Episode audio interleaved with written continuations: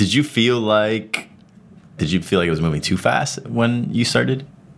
I mean, the truth is, like, I felt like it was moving too fast, and it was moving too fast. But saying time out in the face of like people saying, like, here, let me shove $15 million on you. I don't even care what the price is. That takes a level of just kind of discipline and self awareness that I did not have at the time. I'm John Henry, and this is Open for Business, a branded podcast from eBay and Gimlet Creative about building a business from the ground up. Last season, we brought you stories and lessons from entrepreneurs about all the stuff they wish they'd known when they were just starting out. And now we're back for season two. This season, we're diving even deeper and exploring essential topics from financing to how to kill it at customer service to how to pivot when things don't go as planned. I don't want to say this out loud, but I'm really glad that I got a competitor. Oh, God. I just said that out loud. And uh, I don't like it, but it's made me a better entrepreneur.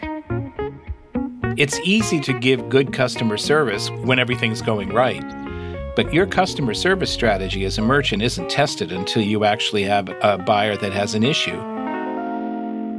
I have a financial advisor. I have X amount of dollars in the stock market. I'm betting on these other companies. Like, why am I so scared to put this money on myself? And we met in a conference room, two armed agents in suits, just like you see on TV, with their firearm on their side. And uh, we want to know who your suppliers are. We want to know everything about your business. The first episode of the new season comes out Thursday, March 16th. So mark your calendars.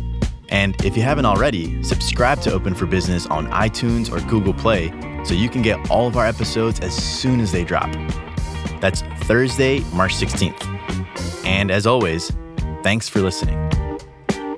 Now you are a ninja, and you must know all your competitors, and you must know what they're good at and what they're bad at, and you must know them in and out. No more looking at your own paper. It's time to look up.